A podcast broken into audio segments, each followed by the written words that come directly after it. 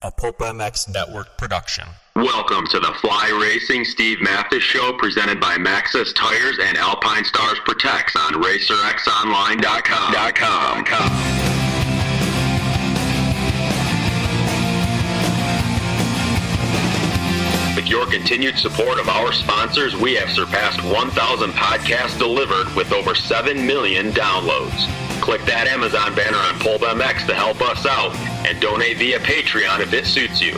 And as always, enrich your moto lifestyle by working with the sponsors who support us.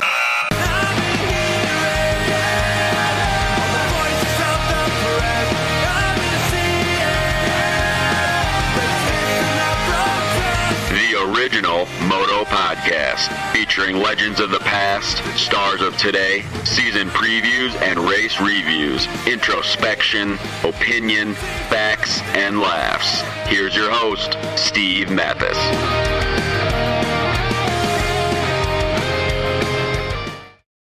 Welcome to the Fly Racing Racer X podcast with Dennis Stapleton. Thanks for uh, listening, man. I really appreciate it. Thank you, Fly Racing, for the support in this show. FlyRacing.com. Blake Baggett, Ben LaMay, Zach Osborne, Justin Bogle, Benny Bloss, just some of the guys who are in Fly Racing. They support a lot of privateers and a lot of factory riders and the outdoors and supercross. And yeah, good on Fly Racing, man. Check out the Formula helmet, check out the FR5 boot, check out the mountain bike line, check out the watercraft line. You know the name, you know the game. And uh, thanks to Fly Racing for coming on board this podcast. Thank you, Maxxis MXST tire developed by the King, Jeremy McGrath. MXST is used by AJ Catanzaro in Supercross. So whether it's your light truck, your trailer, uh, mountain bike, uh, UTV, uh, dirt bike, yeah, Maxxis is have you covered, man. Thanks to slickwash.com. Monster Energy Pro Circuit uses Slickwash. Uh, their three step wash process ensures that you get all the dirt off as well as protects you for the next time that you get it muddy, whether it's a mountain bike or a dirt bike. And I use it on both. Uh, use the code STEVE, all caps, Steve, at checkout to save 20% on the three step wash process. And thank you, Alpine Stars. Also, Tech 10, the most advanced boot in motocross today. The Tech 7, which is my boot of choice. I absolutely love it. Uh, the A4 chest protector, the A1 chest protector, all made by the folks at Alpine Stars. You know the name, and uh, you know how well quality it is. I went to Italy a long time ago and looked at the factory. Man, it's really, really cool. So thanks to Alpine Stars and Slick Wash and Maxxis, and of course the folks at Fly Racing for this. Uh, Dennis Stapleton, really interesting guy. Uh, really uh, eclectic kind of guy that does a lot of things in the industry, has a lot of experience, and still hauls ass on a dirt bike, which is uh, pretty cool. So happy to talk to Dennis about what's going on with him, about MXA, about orange helmets, and all of that. And thank you for listening. All right, here's Stapo. And now, as promised, a real interesting guy in the industry. Uh, got a lot of cool stories, done a lot of cool things, and happy to catch up with him today uh, from uh, Motocross Action, among other things. Former pro rider, still, still pro rider, real. Dennis Stapleton. What's up, Staple? How are you? Uh, doing good. Just got back from uh, Glen Helen Raceway testing with the WP guys today. Um, just got to enjoy some uh, amazing California traffic for two hours. Oh, nothing worse, man. Yeah, no, it's uh, you know you really got to plan your day out around here uh, just by traffic, and if you if you have it down, you can get a lot done in the day. If you do it wrong, it it costs you.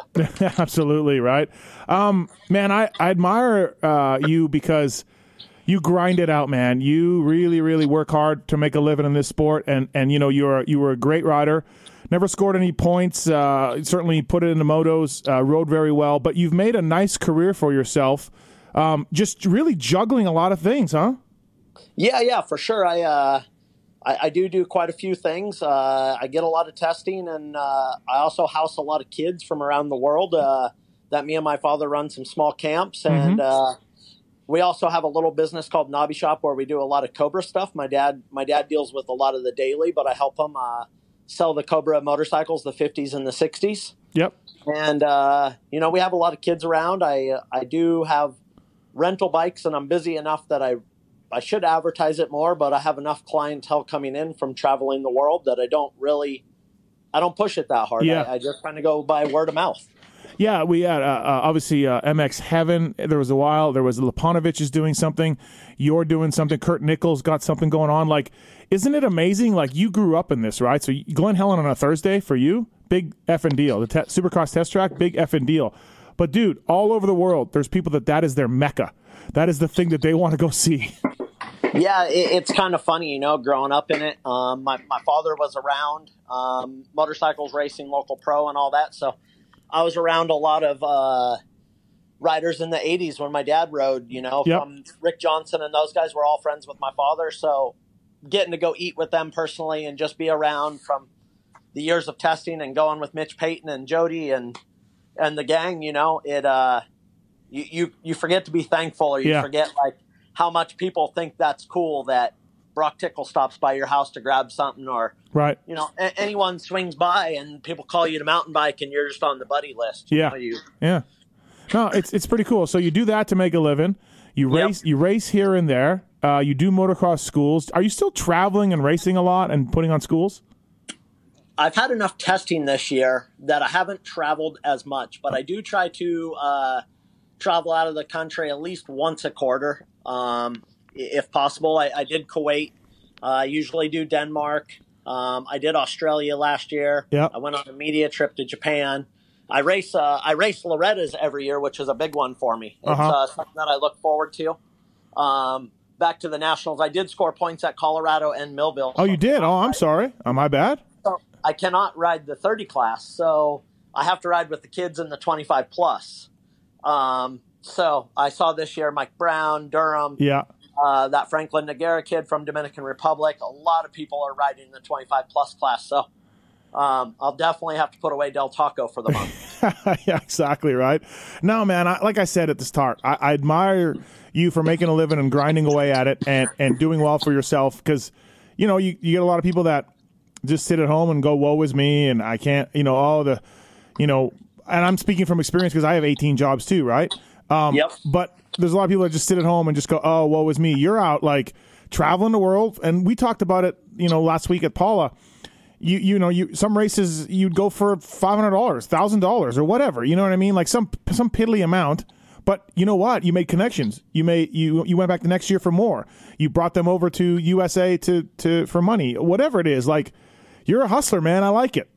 Yeah, yeah. You know, it's uh, there was more money in world traveling when before social media. Social media kind of killed the money. So when I first started, you know, people like Jungle Yep. and uh, the Hollies and all them had the program down, and and I was I was a test rider at Honda as durability, and uh, Bob Rathkamp, which does Gaerne boots, was a really good friend of mine, and I'm like Bob, you know, I'm a I'm a 23rd to 30th place guy every weekend, Yep. like for three years in a row, I qualified for all 12 nationals, and no nobody except for your close friends, like that doesn't really get you much Yeah, yeah. self pride and and some opportunities. Definitely, you know, back then you had to know someone to go somewhere. So like a Bob or a Mitch Payton, I would Mhm. go to them and I'd be like, "Hey, do your international distributors have any events?" Yeah. and then I would have to email them and then get recommendation from them. So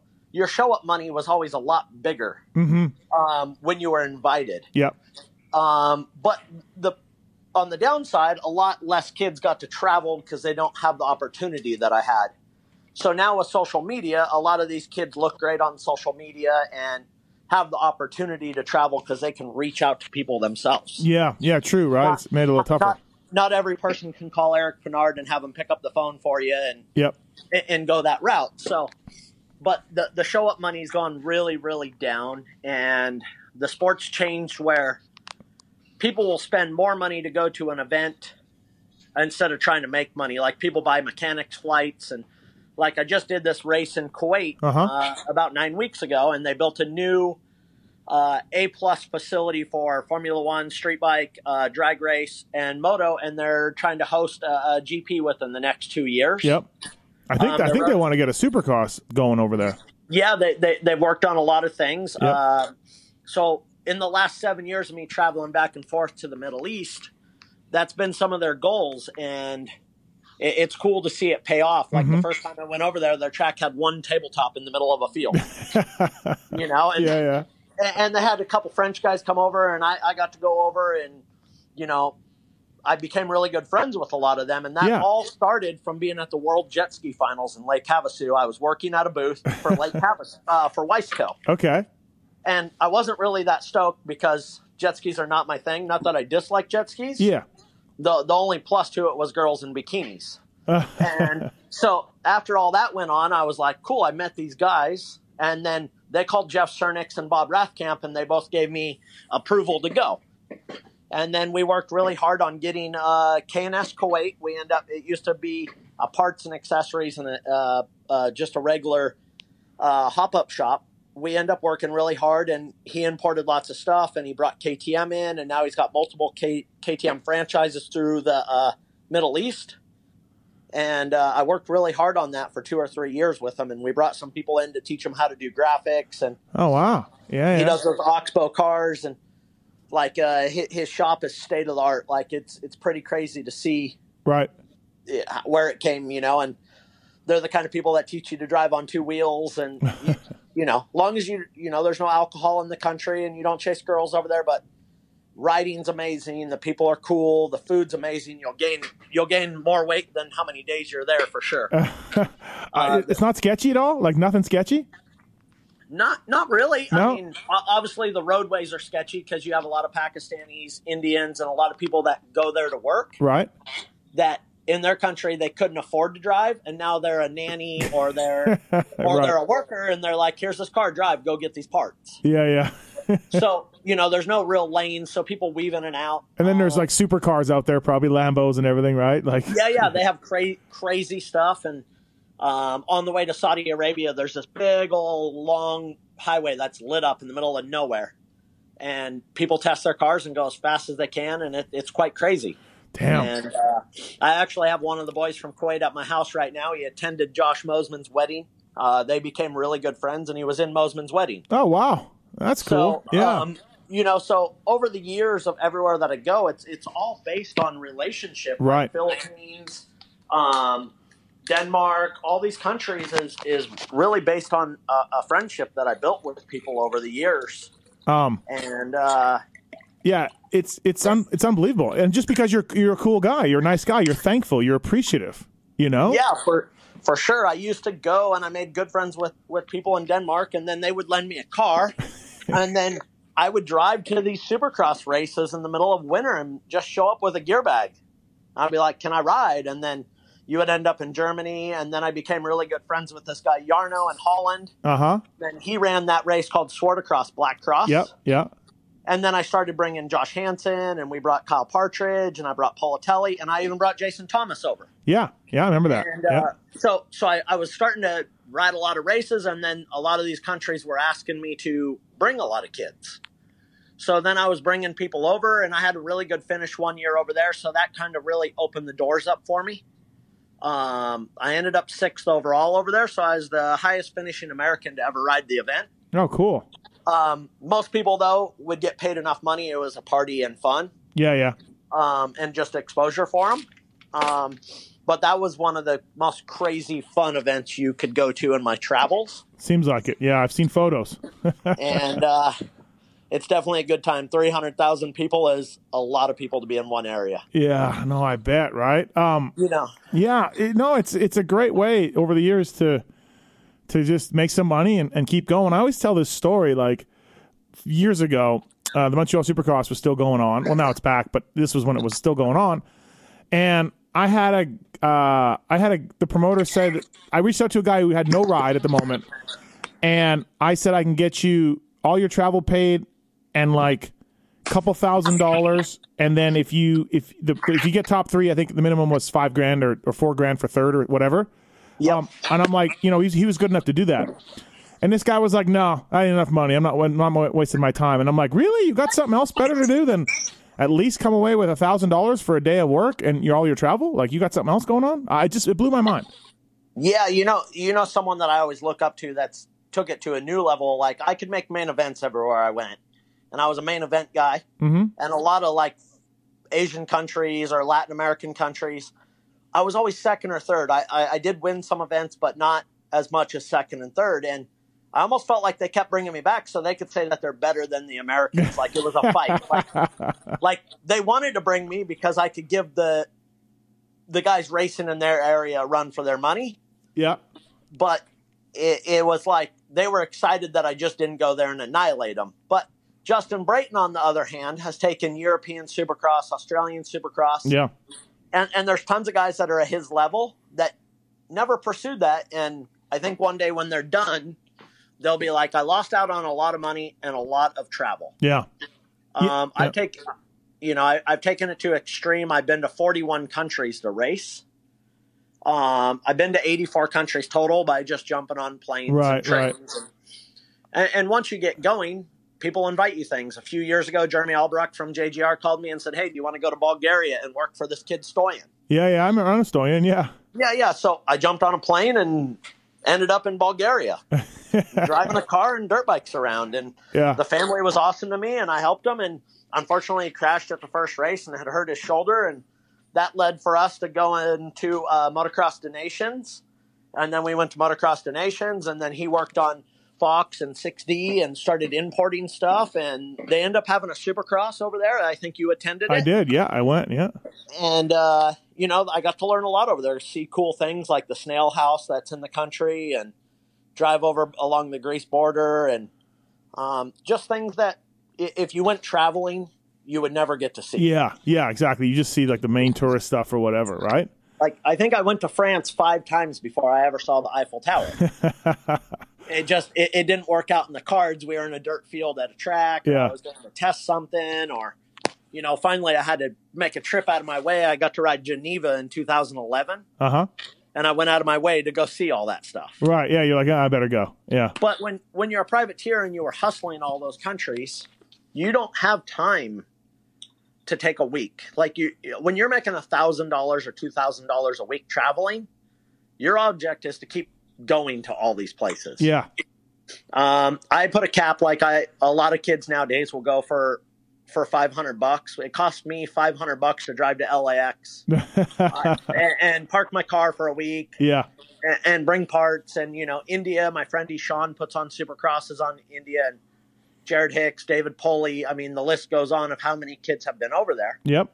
and, and it's a great experience. And and some people made money and some didn't. And I got to go see Taj Mahal and take my friend Justin and Brian, that both are test riders at MXA. I got to take them on a world tour of India, and flat out, it cost fifteen hundred bucks to go do it all. So Yeah.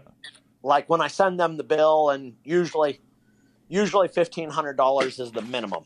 Oh yeah. Yeah. But, Yeah. but there's there, there's other ways as you get older to to learn what parts to bring, Right. And, and It- motocross schools, and on- once you build that relationship, there's always work for you. Right. Um, hey, isn't it just cool that all these places you've been to and all those countries you just said that you went to, and dude, these people just love motocross. That's why you're there. One hundred percent, they love motocross. They're they're they're so intrigued by it, and you know, a lot of countries they're they're so diehard and they're so into reading what Americans are doing and Yeah. the parts and and bikes and you know my friends my friends in Latin America or even Denmark are just getting the new Suzuki 250Fs that Wow. that are die, that are diehard Suzuki people. So Yeah, they're yeah. like they're they're so stoked and they're like, okay, what's this JGR package? And hmm Pro Circuit have a motor, and when we first got them, we're like, cool, we got them, we're testing them, Right. We're going through the motions. How do we get parts? No one had parts. Yeah. So now these countries are actually getting the bikes, and they can buy parts now. So it's really cool for people like that, or like, it's hard to believe this next in three days next month we start 2020 testing. Right. Right. You Oh, know, I'll, yeah. I'll, I'll be everywhere with the MXA group, and you'll see the Mark Tilleys from Dirt Bike, and I'll see Keefer, and you'll see Yeah. Michael Lindsay, and you know the the circling people of Southern California that have the opportunity to test. Yeah. Um, what's the coolest place you've been? Uh, that that is really hard to say the coolest, Yeah. um, because there's been so many outstanding places and things that I've got to see. Um, me and Ricky Yorks have done some amazing trips to the Philippines, and we both had family members in um, United Airlines. Okay. So we always had a buddy pass. Yeah. Yeah. So me and him would go somewhere and race, and we're like, okay, we want a week. We'd barge over to Hong Kong or Korea or Malaysia or go walk through Laos. Like we've done some crazy experiences Wow. um, by getting to do that. But uh, I raced in Saint Martinique, um, that that was a really cool experience because you're down on the islands, and it's the one where the airplane lands really close to the beach, and everyone gets sandblasted. Oh, I don't. I don't. Where is that? I don't even know. What? What? Saint Martinique. It's uh, it's in the middle of the Caribbean. It's Oh, okay, uh, Caribbean. Yeah. Yep. So you can see all the Euros in their speedos getting sandblasted by a seven four seven, and they get blown off the fence. And you know, going to races in Germany is always cool. Um, Franklin Nagara down in Dominican Republic's brought me to races, and i it's Yeah. crazy. You know, they have that Supercross in Mexico, Fresnillo. A lot of the guys ride. It's during the county fair, so Uh huh. That's always cool. You know, you run across the Stank Dogs and the Josh Hills at events like that. So Yeah. Yeah. the night nighttime fun is always always a plus at events like that. Um. Um, What? Uh. What's the sketchiest place you've been?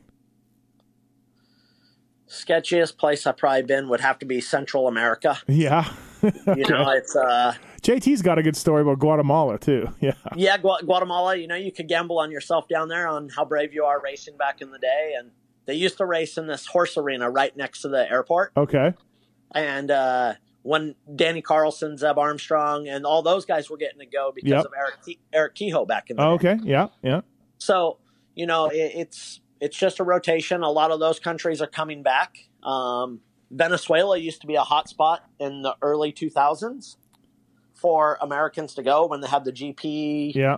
and all that stuff. And Now it's bad, right? Now it's not good in Venezuela. yeah, and I, you know, Ecuador was a really crazy experience. I got to see the center of the world, and you race at 9,000 feet, and it pours rain, and you get to go see the jungle. And Wow. um, I'm going uh, on July 1st. I'm going down to Brazil. Okay. um, to go do some stuff down there. There's an open house and uh, a small motocross school, and go test some bikes for this guy that does suspension down there. Wow. Pretty So, cool. Yeah, he's bringing me down, and I'll Yep. go for the week, and then come home, and then I have uh, two weeks to get ready for Loretta's. So. Um, if uh, if everything goes well at the regional next week, we'll be me and my father will be driving out and doing that. Nice. Nice. Uh, did you feel unsafe in Central America at times? At some places?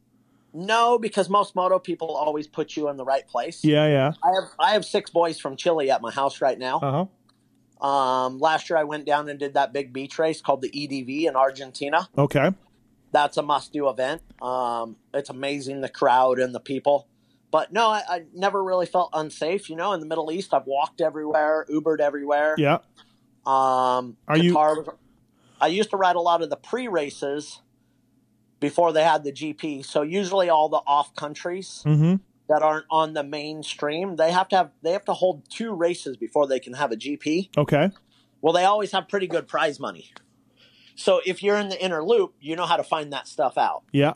So you end up at those. Like China will have some races coming up. A couple of the guys from China were over at Hangtown this year, Oh, okay. um, checking it out, and some of the the riders and some people that are putting on local motocross and schools over there. Uh huh.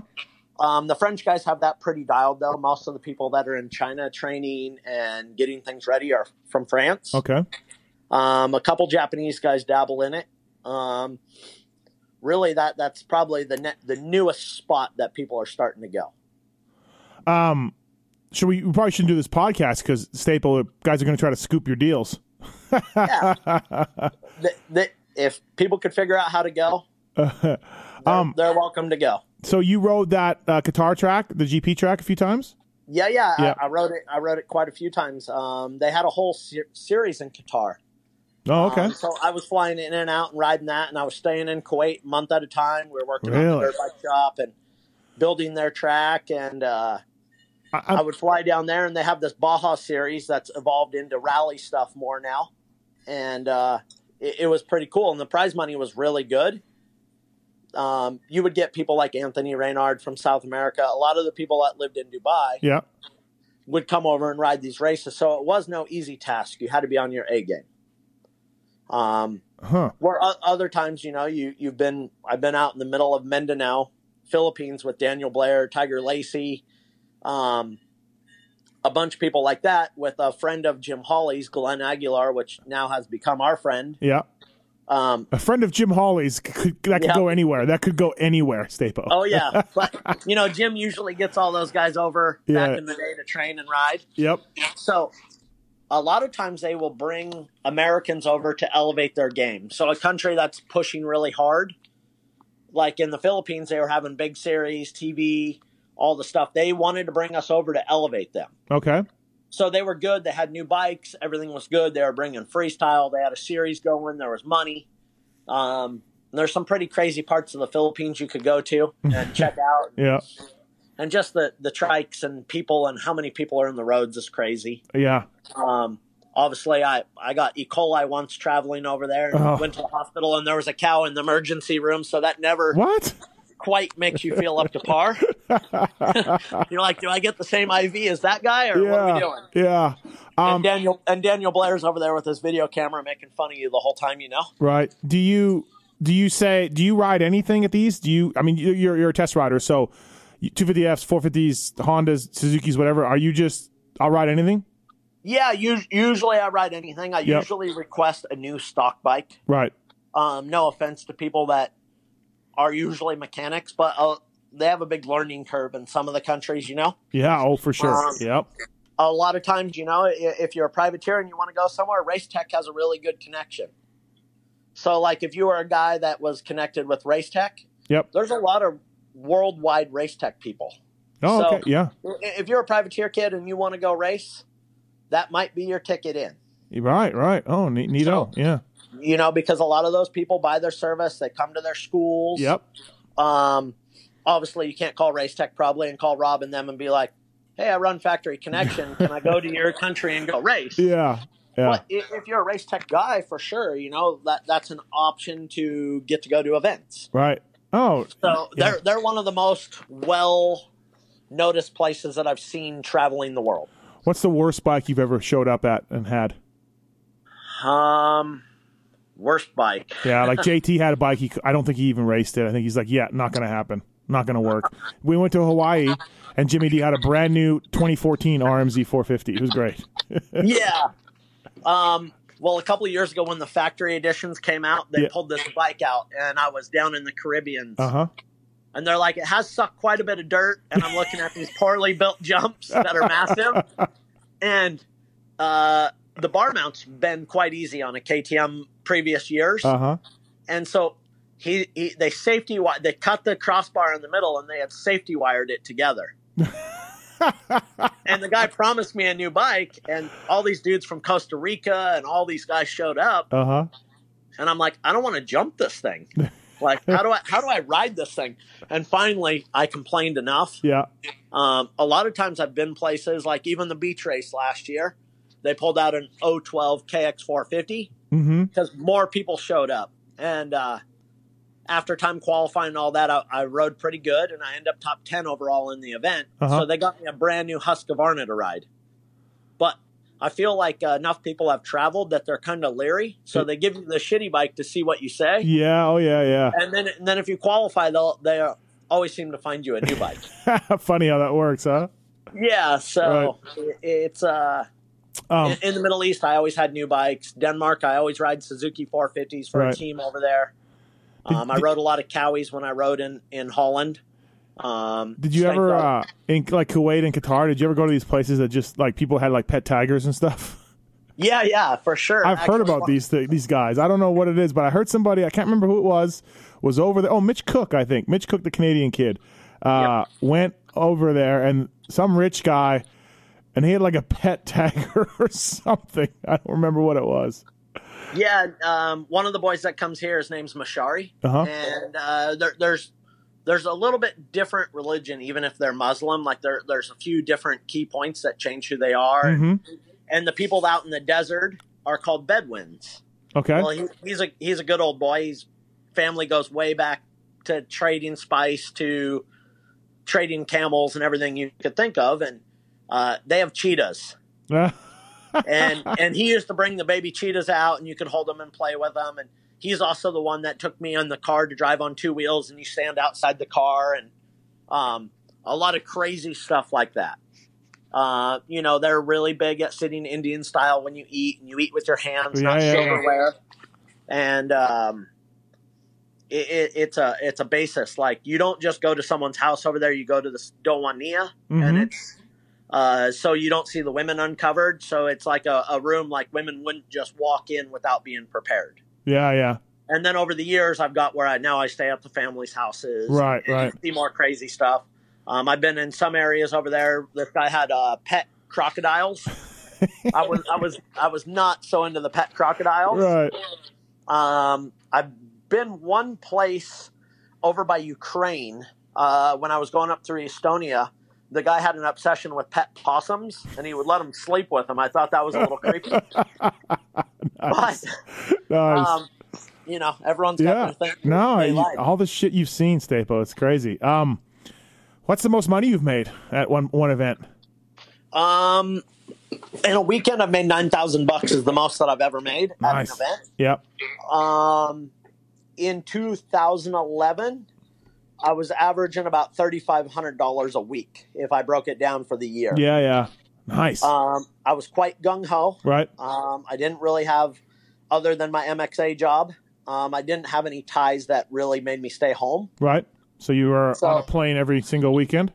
Yeah, nonstop, and I would actually base myself out of the Middle East or Europe because from Kuwait I could get to Europe in five hours, or I could get to Thailand, Indonesia, Philippines in four hours.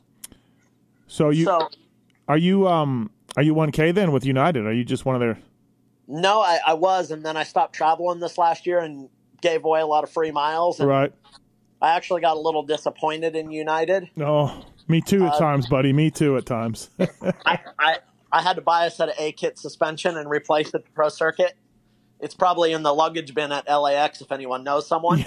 and, and I was a gold member, and they took my suspension, and then I wrote a letter, and the aviation airlines sent something back saying they're going to take me to court, and I jeopardized people's lives. and Oh. sue me, and I'm like, cool, keep the seven grand. yeah, So yeah, that took you know that took four or five races to recover that. yeah. Absolutely right. So like yeah, in those days that you're making that that kind of money, you're you're racing you're racing nationals. Did you ever do any supercrosses? I did ride some supercrosses. I was quite scary. Right, but but you're doing these.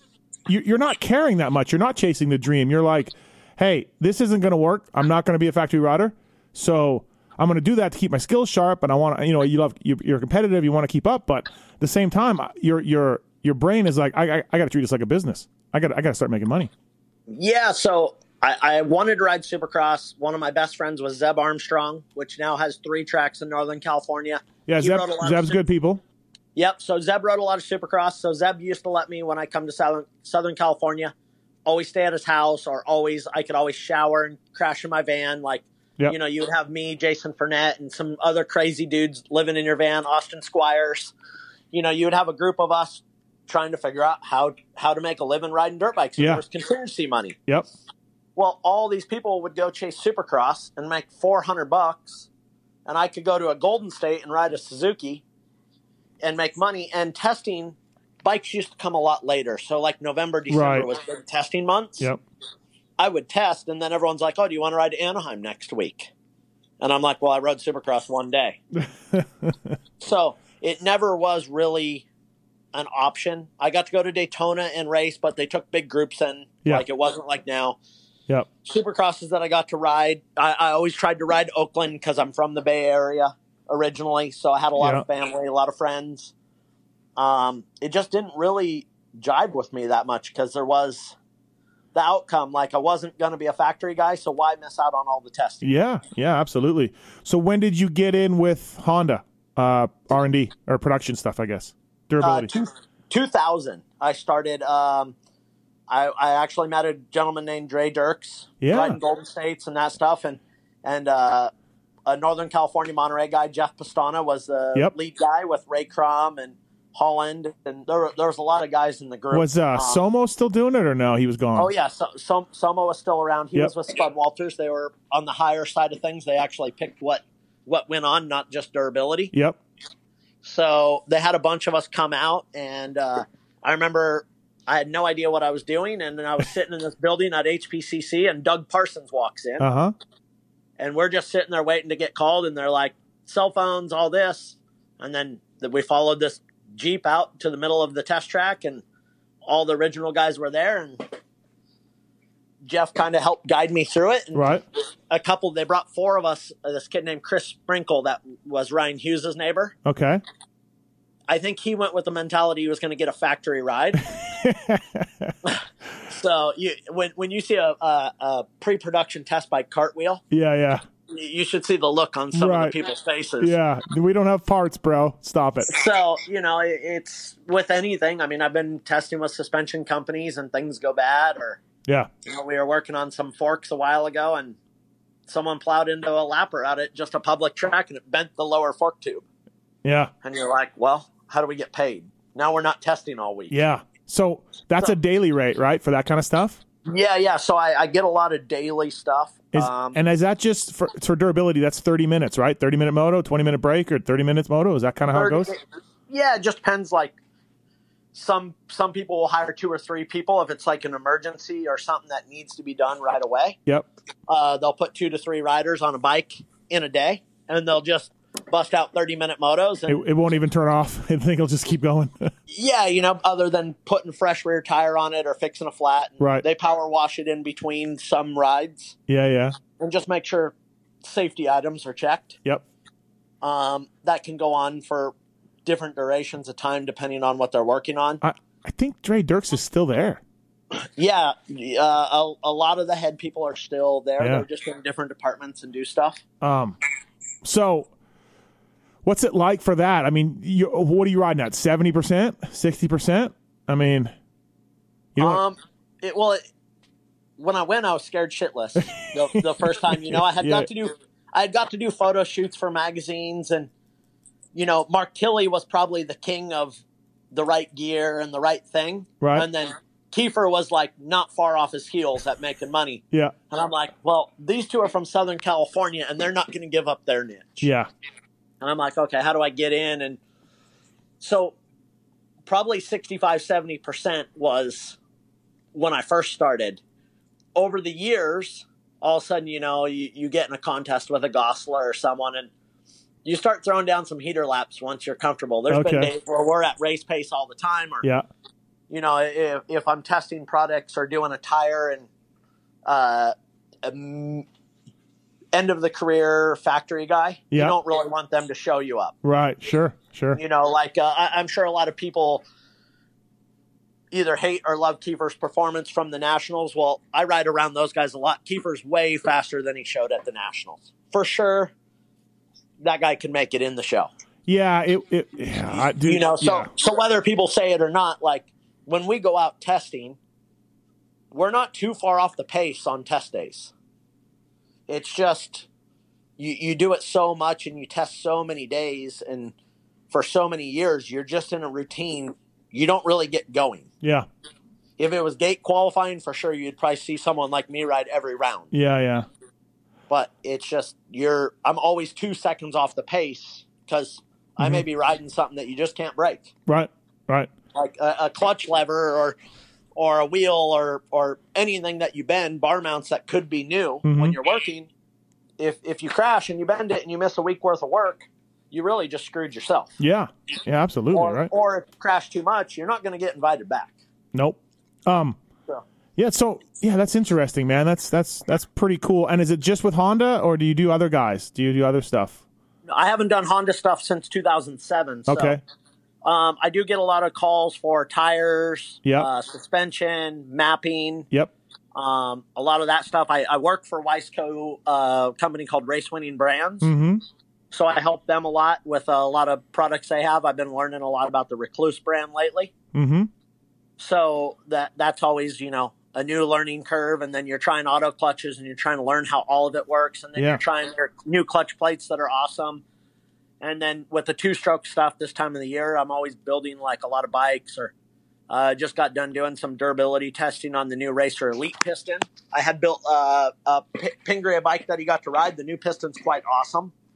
Uh, it's single ring for the KTM or Husky, makes the bike rev up quite a bit quicker.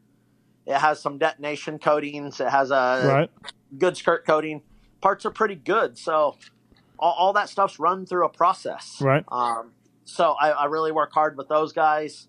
Um, I'm around the guys at Fox a lot. Um, Uh-huh. You know, uh, a lot of those people are my close friends that I bicycle with or go eat with. So I end up around around the people from Fox a lot. Um, tires, brake pads. I mean, I'll get Yeah. random phone calls. For last week, I spent time with Jeremy Wilkey from MX Tech. He built a new shock. He came out, watched the first national, invited me out. So we spent all Monday at Milestone testing his new shock. And I, I, I miss. I might have misspoke earlier, Staple, when I said you got 18 jobs. You might have 36 jobs. so, but n- none of them really over overlap too bad. Uh huh. Um, it, it's really just when people make product, they call you, and Yeah. it's kind of a What- relationship base. What's the What's the number one mistake you see from test riders, young or old or whatever? Is there something that drives you crazy when you read a magazine or you see a video or anything? Um, well, a lot of it has to do with how rushed you are. I Yeah. noticed over the last few years, I've done a lot of mistakes personally myself, just by being rushed. Like we'll have an intro one day, and then you're on to an intro the next day, and Yep. this last year, some companies like Yamaha and them put embargoes for like a few days out, Yeah. and, and that's really helping us. So you have time to sink it in, ride it some more. Yeah, think- sink it in because I've said stuff on on videos, and I'm like, well, that didn't work. Like we we Aztec tacos over by my house over here, Yeah. and the new WP fork is XACT, and I call it the Aztec. Yeah. And and Travis Fant's teasing me the whole time, and on Snapchat it's popping up everywhere. And, Right. Right. you know, you're just you're a little bit rushed, and and doing the print side takes a long time. It's not Right. uh, not as much. For all the years that I've done it, you were taught to type and go that route, and now it's all your talking skills. You know, like Yeah. all, all all that it's changed. So before you had to type, you had to be able to write it, and make notes, Yep. home, Make it make sense. Yeah. Yeah. make it make sense. And now that's kind of going out the window a little bit. Now it's videos and Right. Instagram and YouTube and podcasts. Po- podcasting staple. It's the new podcasting is the new thing now. You need to get one. Staple podcast. Staple podcast. Um, yeah. Uh, Fly Racing Racer X podcast. Speaking of podcasts, uh, with Dennis Stapleton. Uh, thanks to Fly Racing for making this thing happen. FlyRacing.com. Please check them out on the web. Alpinestars, the Tech 10, the most advanced boot in motocross today. What do you like, the 10 or the 7? Better, Staple. Um, I like the 7. I'm not a serious racer, so I like the 7. so this winter I, I rode a lot of off road, Mm-hmm. and I actually wore the seven a lot. Oh, okay. Um, So there you go. Kickstand on the bike. You know, you get off, you walk in, eat lunch. I rode with a group uh, with Alan Brown a lot and Gothic J, and you ride with the Enduro Life guys. And Yeah. since we had so much rain, I kind of forgot about moto all winter and went to fun. And the Tech Seven worked quite awesome for that. Um, Tech Ten, they they've updated their boot. Yeah, um, they I have, yeah. actually, I actually like the stiff boot because I have a bad ankle, so th- this stiff boot works well for me. Yeah. Um, Plus, you're like super. You're a super fast guy too. You're jumping bigger stuff. yeah, so it's it, it's just all a preference. All right. Um, and also Maxxis tires, MXST tires, developed by the King, Jeremy McGrath, used by AJ Catanzaro uh, in Supercross. And we want to thank the folks at Slick Wash as well. Uh, slickwash.com. Use the code Steve to save with those guys. And also Race Tech. Pulp19 is the code to save. Racetech.com. As Stapo knows, great guys down there. They do a lot of stuff for motors and suspension for a lot of guys out there, including Ben LaMay and Tyler Medaglia, Mike Alessi, Chris Blose, and Supercross. Racetech.com. Call there, mention Pulp MX. Get a hell of a deal. Uh, all right, Dennis Stapleton. Uh, a couple more things here on the show. I want to talk to you. How did you get with MXA? How does that happen? Um, I met uh, Mike Basher, which is John Basher's brother, Yep. uh, um, at Indy Supercross. We just started talking, and This is you racing. This is racer. yeah, yep. Yep. I, I was racing Indy Supercross, and met John Basher, and then I end up coming down to do a test. And my first bike that I rode was a Dr. Dubach uh, 2004 Honda 450. Okay. and they had the new 2005 Honda 450 launch later in the week. And I got to come down and ride the bike with John Basher and Tim Olson. And I drove a long ways from the Bay Area to come down and ride and do it. And they invited me out to the press launch. And then I just started there. And Tim Olson was not long after that transferring jobs. And he offered me the, the media job that he had. And Basher would move up. So Oh, okay. I ended up I end up Tim Olson and and the group end up having me come in and I started typing and started testing products and during the heyday of that there used to be all the bike shows in Vegas and Kawasaki took you on a 10 day trip to Japan. So yeah. luckily for me, I was not very good at typing to begin with. um, it was it wasn't something that you just unless you were like a John Basher that went to school or a Jody or someone that just thrived on typing. Right. Um, it wasn't something that you just clicked with right away. Like I could go test the bike, build the bikes, wash the bikes, go all day, and then all the guys that typed really good would struggle. Mm-hmm. So they were always sending me to all the intros. I remember one year we went to Vegas like three weeks in a row for a launch for Cowie, a launch for Suzuki, and they Yeah, yeah. big international things. So And you were like I- you were like stoked. You're like, yeah, I'm in. I'll do all that. yeah, I was in. So it was uh it was cool and then Jody was really cool with me if I got my work in. He'd be like, "Well, where do you want to travel?" Well, email him and go race there. Um, you know, I got to ride a Moto Triple X bike at Redbud. I got to ride a factory Yamaha like testing. I tried Andrew Short's 08 Honda 450 factory bike. Um, all of Mitch's bikes we usually get to ride. So right. it's gave me the opportunity to ride multiple bikes over the years if you're willing to turn in the work. And once you can turn in the work, you're okay with going out and getting the work. Right. Right. But the, you know, Jody's very old school, and you have to be able to get your work done before you get to do the cool stuff. Yeah. Like, uh, So Just- yeah, so just you just that's how it all started. And so Basher's gone back to JGR, Molson left or whatever, and you're you're still standing. yeah. So Yeah. Basher's still one of my really good friends. He was out at the Fox National. I hung out with him all weekend. Uh, I still talk to Tim Olson and try to ride mountain bikes with him. You What's know, he doing now? What is Tim doing? He works at Mazda. Oh, okay, cool. So you know him, uh, Al Olson, his father. Everyone's still close with Jody, and we all still speak. Um, we have Josh Mosiman, which is I the saw newest, that. Yeah. newest MXA member, and he's probably the best I've seen come from pro racing into typing. Dude, he's you.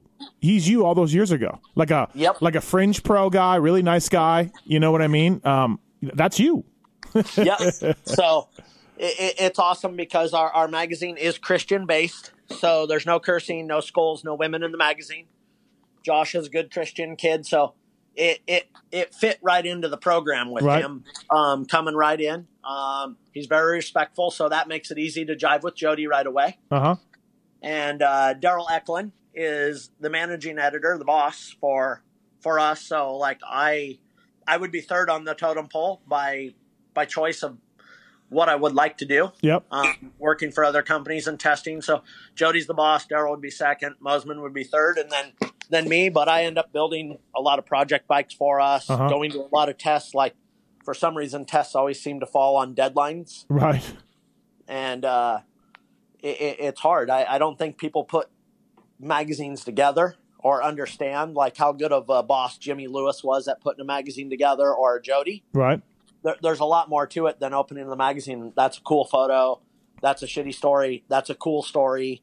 No, I don't like that test. I like that test. There- There's a lot of work that goes into that. Yeah, absolutely. I know this from from my magazine days, and, and I'm not even as involved as you at. I'm just a freelance guy, right? But, um, hey, so you you, you know the rep MXA has, and, and and I've been critical of them many times, and you know the rep that Jody has. Uh, I I imagine you get asked a lot. What's up with MXA? What's up with Jody? And you have to explain this. You have to talk about your relationship with with the mag and with Jody. And it sounds like everything's good and all that, but you must get asked about it a lot, Staple. Yeah, you know, people ask all the time, but uh, there's a.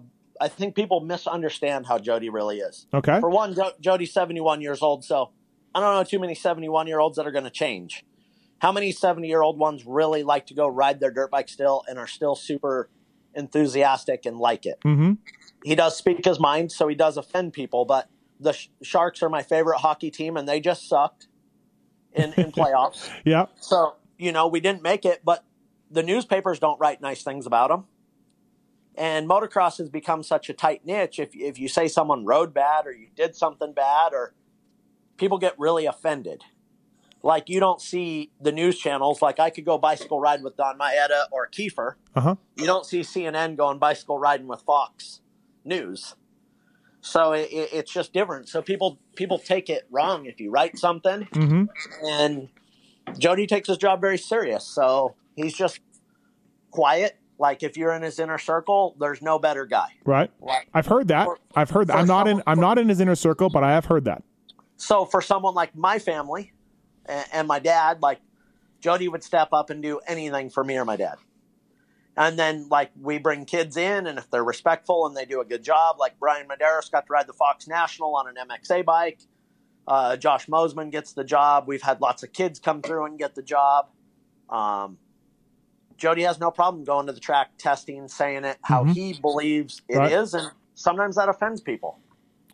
I think a little bit comes from like I do that too, Staple. I mean, I'm I'm pretty critical of guys and teams and things, but a little bit I think I show up in the pits, right? I'm there at every race, just about, and I think Yep. that's where people have a bit of a problem is because you guys don't put bylines on stories, so nobody really knows who's saying it, and then nobody really knows who is from MXA, and so some of that, I'm not all of it, and this is just playing devil's advocate. I think some of that is like, who are these guys? They're not even here.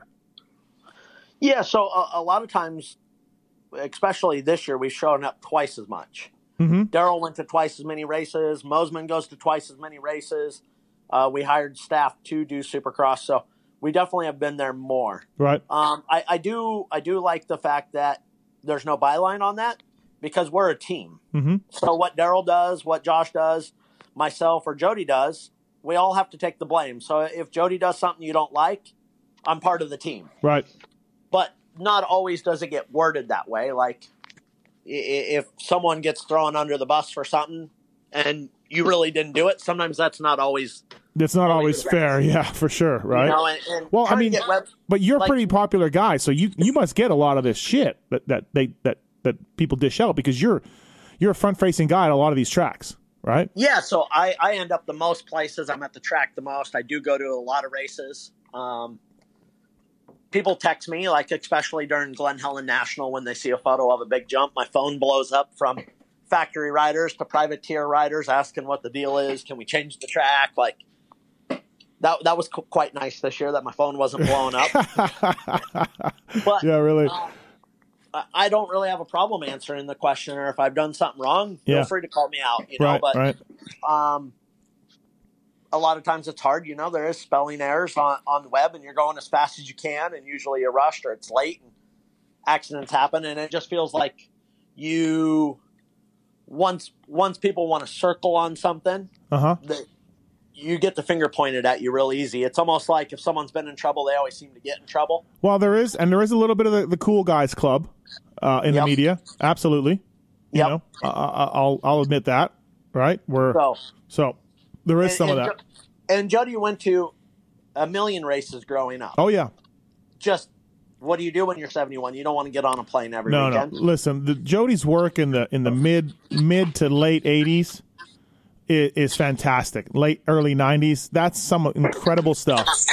You know, and, and, and at some point, yeah, you get old and you don't want to keep doing the same thing. I can relate. You know, I, I've been doing Yep. this for a while too.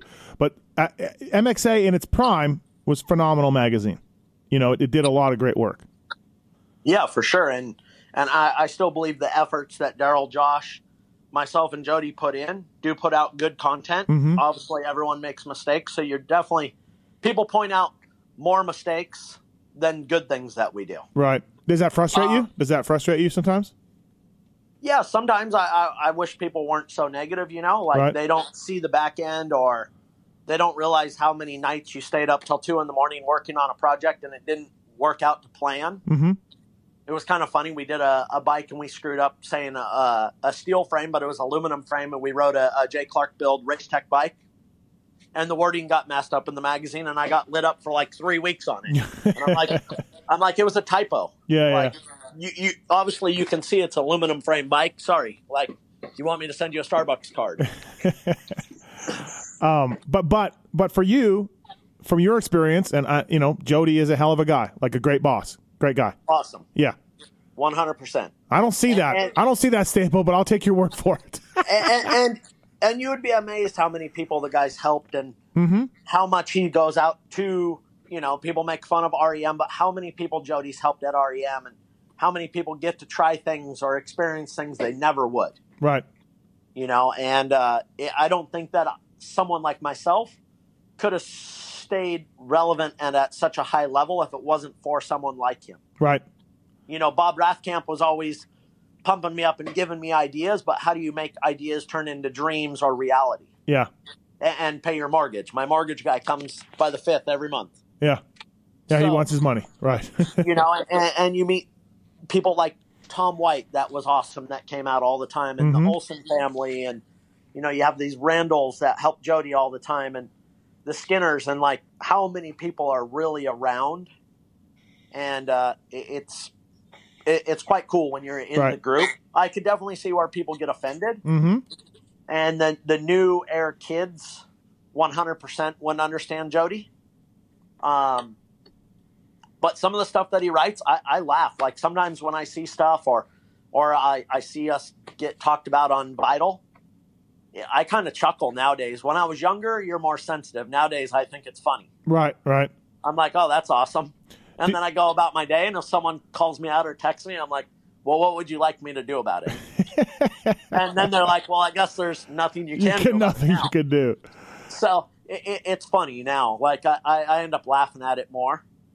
And uh, you know, if you read YouTube channels, like one day I clicked on YouTube and they're hammering us and how horrible of a rider I am, and then I click over to see dirt bike and I see they're hammering Ro- Robbie Wageman, and ninety percent of people probably couldn't keep up with Robbie Wageman if they tried. Yeah, yeah. Yeah. And then I click over and I see Michael Lindsay getting hammered and Keefer getting hammered. mm-hmm.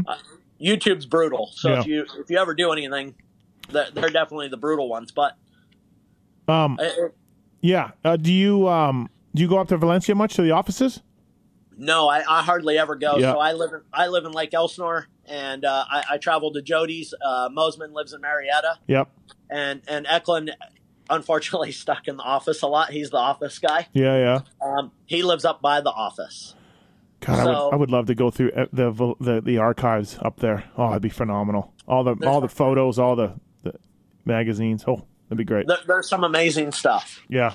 Um, Um, Well, yeah. I mean, I just I got my differences for sure with Daryl and and the magazine in general. Um, but it is what it is, and you know, uh, some of it is for sure brought on by you guys, but some of it is just picking on the outsider guys. It really Yeah. is. You know, some of it is that for sure. Um, hey, uh, let's talk some bikes real quick. Uh, what was your favorite bike of 2019? What'd you love to ride? Um, I, I I love to ride all dirt bikes.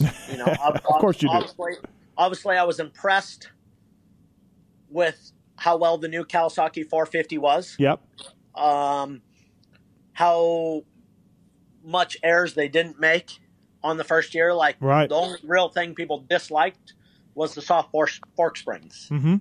So they didn't miss their mark very bad. Like the bike was really good. It was fun. Um, you know, you could always complain about every bike. Um, I rode the Honda 450 on Lit Pro the fastest. Okay. Um, I I like my KTM, and I've rode KTM's for a few years, and I'm comfortable on them. So I I picked the KTM. It's I have parts built up. Yeah, yeah. Um, and my rental customers, I have seven KTM's as rental bikes, one Honda 450. So I have a lot of parts built up. It's easy for me to ride a KTM. The guys don't live far from me. right. You know, where I live to get to KTM is 20 minutes. For me to go down and bug Travis and the guys at Yamaha, I'm going to be in traffic for a week. Right. Right. So, you know, and me and Jason Abbott at Honda are buds, and I call Jason and I have the Honda, and I end up riding the Honda a lot. Um, I rode a lot of Road to Mammoth, raced the Honda earlier in the year. Um, when you ride REM, that's Jody's really good at that, making you ride different bikes. right. So and I've- everything. Yeah. I've raced every bike. Right. Um, the Yamaha 250F, we, we put as a winner. I mean, that bike's really hard to beat. You can see the star guys kill it. Yep. Um, lately, they're getting a little bit hammered for some parts breaking, but what dirt bike doesn't break? Yeah. Um, all of them are good. I mean, I e- even people that I put on the Suzuki 450 that don't ride different bikes all the time. Like Mhm. some guy came and he's like, "Oh, I have an 05 252 stroke." I put him on the Suzuki 450. He doesn't complain that he kicks it because he already kicks his bike. Yeah. He Yes. didn't complain about the shock because the shock's better than what he has on his bike. Yep. So, and, and the price is right. So there's not really a bad bike. Yes, there can be a favorite. Um, that's kind of hard. I have a Honda 450, a Yamaha 450, and a KTM in my garage. What do I want to ride? Yeah. So- if you were Keefer, you, you would you would spend each day t- talking to everybody about how the, it's the greatest bike ever. Each one. Yeah, all, Um, all of them are great. Everyone that wants to buy a dirt bike helps all of us. So I'm super happy that people still want to ride dirt bikes. You go to the track this last week. It's amazing how many people were at the track this last week riding before Right. the national, and it's it's awesome. The more people we can get ride, the the better our sport stays. And I want them to buy all the bikes. Yeah, yeah. Uh, what's the worst bike you've tested ever? Maybe that four four nine Husqvarna with the tank in the back. I don't even remember that thing. I don't know what you're talking about. Oh, the tank in the back. Yeah, they had the gas tank in the back. You had to fill it up in the back of the seat. Ty Davis had guys. Bobby Bonds rode it one year. really? Okay. It's the old Husqvarna. Oh yeah, yeah. Bad, bi- bad bikes. Not bad, but I went to Italy to ride the Vor, Yep. and it and it shifted on the right and braked on the left. What? It wasn't a bad bike. It was hard to ride. You Yeah. Were, now you're asking me where I went and rode something weird. That would be the weirdest bike because uh. it took me a while Dude, to not miss shifts. Yeah, and it that- was scary just because you didn't want to go over the bars. that would be freaky, man. So yeah. those bikes, but they were just of the time. I mean, I've rode some some bikes that people have built, and I've had people not put clips on chains, and I've gone over the bars and hurt myself. Yeah. Um, I was fortunate to ride a, the Alta a lot when it was uh, first coming out, being in the Bay Area. Um, stuff like Keefer got to do, where we we rode a lot of it. That bike worked good on trails, and it wasn't the greatest bike to start, and they put a lot of work in and improved it. Uh huh. So that was cool to try the electric bikes. I got to ride electric with Zero when they first came out. I got to ride the Alta. I got to ride Four Strokes when they first were coming out. So it's been cool to go through the generations of bikes. I'm a, I'm a Super Two Stroke fan. Um, I rode the 125 uh, All Star at Hangtown. Ended up ninth there on the 125. Uh, Mitch built me a Husqvarna 125 that will have some more coverage and motocross action on. Yeah. Well, you listen. If it's a two-stroke, you guys will have coverage. Yeah, I mean, uh, I, I think that all the kids should learn to ride a 125. Right. Yeah. I. I th- well, there's that that step like, and you've, we've talked about it a tons. The step from an 85 to a 250F. That's that's a little much, man. That really You know, is. I, I understand the 252 stroke thing, like not everybody wants to make one, or where do you place those? But I'm definitely on board with manufacturers making 125s. I think every Yeah. kid needs a stepping stone, yeah. um, and it teaches you to ride a bike. Yeah, no, I agree. Yeah, there should be, and you know, the All Star class is a start. I think there's another Loretta's. They added another 125 class to Loretta's. Uh, uh, so there, there's definitely a start. Um, you know, so Awesome. Yeah. um, I, I, well, yeah, how how tired? Yeah, how tired do you get of of riding and like that stuff? Like I, I tell Keefer, like Keefer's over 40 years old, and I'm like, dude, what are you doing? What are you gonna do? Do you get tired of just he's out doing stuff with Honda all week and all last week, and he's racing the nationals and he's doing his Keefer Inc. testing? I'm like, dude, how tired do you get of slinging a you know slinging a leg over a dirt bike? What about I- you? I don't actually. The more I rode this year, I probably rode more hours than ever. I did a lot more off road this year. Yeah, I just love riding dirt bikes, and it's it's a cool experience. Like everyone asks why I go to Loretta's. Well, Loretta's was stressful as a kid. Last year, I sucked the first moto in the 25 plus, got 11th. My dad came back with a cheeseburger.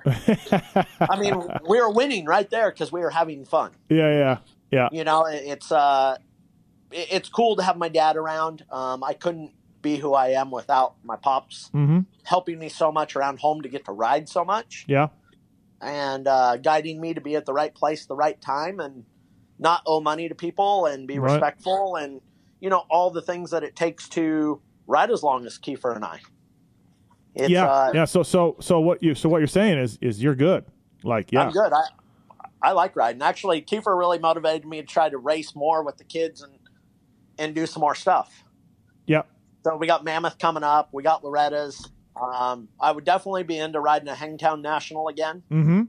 Uh, Colorado always always really good for me. Right. Um, I, I would be into riding two nationals or so. It- it- I look at it and I had thought about it before Chris uh, announced that he was going to ride it. Mm-hmm.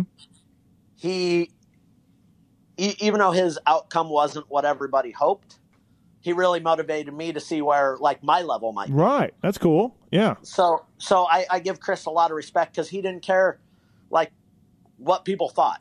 He went and did something cool with his son. He had fun. it makes me want to go do something cool with my dad. Yeah. If I if I suck, guess what? I'm still going to ride next week, Ah, dude. and, I mean, and I'm gonna and I'm gonna buy dirt bikes, and I'm gonna do things where when you're a kid, when you suck, you think it's the end of the world. Yeah, yeah, absolutely right. Um, and that, and that's where, you know, I, I mean, I have a little bit of a lighthearted, humorous attitude to some of the races, and, and you run into the, and so you write something or you say something, and you know, these guys that are wrapped into the supercross and nationals, I mean, they're curing cancer, right? So they don't have the ability to step back and look, and I get it, but you know, I'm with you. Yeah, let, let's just let's just calm down here. It's just motorcycles, right? I'm out in the 125 All Star Pit, four miles from the gate at Hangtown in the Overfall parking lot where we parked. Yeah, and I'm stoked that I still get pit passes for me and my dad. And I look over and there's a tent, and I'm like, "Ooh, this guy's really diehard." I look over, it's Chris Alldredge it's Alldredge in a tent. I've heard. in, Yes. in a tent, and I'm like, yeah. Uh, factory guy to having fun and working a job. Like you don't Yeah. see too many factory guys let their ego go, like no. To come and he's throwing big whips at Pala and Fox Raceway. So. I, I like Yeah. respect that. I think it's cool. He actually likes dirt bikes. Yeah. Yeah. Yeah. Absolutely right. You know, Um, how many? Pingree rides a lot. I see him riding Cahuilla. You see Preston riding. You see a lot of people come back around and ride, and it's it's awesome to see everyone have fun riding because that's what you started. Yeah, absolutely. That's how. That's exactly how we all started. Right. I didn't ride a bike for probably ten years. Keefer kept bugging the shit out of me. and Now I ri- ride one, and I'm happy. I like it. I'm glad I'm riding. Um, how many orange helmets do you have, Staple? Uh, I got six in my trophy case right here. Nice, nice. Um, Jody's pretty strict on them. For maybe the first ten years I worked for Jody, I had to give an orange helmet back really? to get an orange helmet. Oh no way. And if you look at my new helmets, Jody's not really a fan of them. Tagger paints them for me. Uh huh. and they're they're more hip, they're more cool, they're younger. I understand why they don't photo that good as the bright orange. Like the orange pretty much pops on any gear. Yep. And there's been times I'm like, oh, I want a different helmet, but I'm proud to wear the orange helmet. I like the orange helmet. It has a meaning. It's given me something to do for 15 years of my life. Um, my dad can find me anywhere. it wasn't hard to find me last year at Loretta's in the back on the start every moto. But Yeah, yeah. you know it, it's it's cool and people recognize you and as much maybe on your side where you haven't been where you respect mxa and you like a lot of things that have been done and maybe some of your listeners don't think of mxa that way Right. you'd be amazed how many people walk up to me hey what, what do you think of fork settings or Yeah. that setting worked really well for me or hey I, I appreciate what you wrote or that's cool you guys are still around like it's people a lot of people come up i've even seen crazy people in holland um, with a tattoo Oh really? I got offered four grand for a helmet once Oh wow. I would have. I would have. I would have sold it, Staple, and just said "Oh, I lost in customs. i was so afraid Jody would clip me at the time because i hadn't been around that long oh yeah, yeah. Four grand. Yeah. You're like, and I was like, well, how do I tell him that my bag went missing and this dude's going to post it on some European website and I'll be busted for lying to him? Like, where do you go? So I, Yeah. I didn't sell it, which right. sometimes I laugh, but I have an original helmet, a Shoei helmet from my very first cover. Yeah. And uh, it has the cool Japanese logos in it, and my name was printed on it from the factory from Sh- Shoei. And uh, it's sitting on the top of my mantle right here with a bunch of weird trophies from odd places I've been to. Yeah. Oh, that's I cool, man. Yeah. I still got some moonshine from Jamaica that I've never drank. and I figured that might be a get well party with dad someday. Yeah, there you go. Right. Oh, nice. I like it. Um, well, hey, man, thanks for doing this. I appreciate it. Thank you. I, I like, I like, like I told you when I, when I asked you to do it. Uh, real interesting guy. You, you really have interesting way to make a great living in this sport, and you've always had, you know, been interesting stuff. And, and, and I just, I like that guy. I like hustle. I like grit. I like all of that. You know what I mean? Like, I think that's cool. So all the stuff that you've put together and done well for yourself. So thank you for the time. Yeah, no problem. Like I said, it's just dirt bikes. We all love dirt bikes. We we all started at one place or another, kind of with the same dream. And uh, I'm just very fortunate that I still get to do it at 38 years old and ride three or four days a week minimum on weekends and have the opportunity to ride bikes and people uh, listen to your opinion. It's it's cool. It's a Yeah. good feeling. Yeah, I know that's awesome. Fly Racing, Racer X podcast with Dennis Stapleton. Thanks, Staple, and we'll see you at the races, man. Thank you. Yep. Thank you.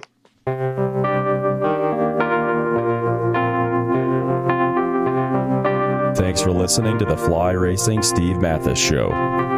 Don't forget to check out some of our past shows, including motocross legends such as The Bad Boy, Rick Johnson. I looked down and my hand was junk. I mean, it was sitting over to the side. The tendons were jerking in weird places. And, and my di- biggest disappointment with Danny Storbeck is that he never said sorry. Because Danny and I were friends, and we've never talked since. Brian Lunas. Before the 500 event, Dave and I fly to Germany, go down to Stuttgart.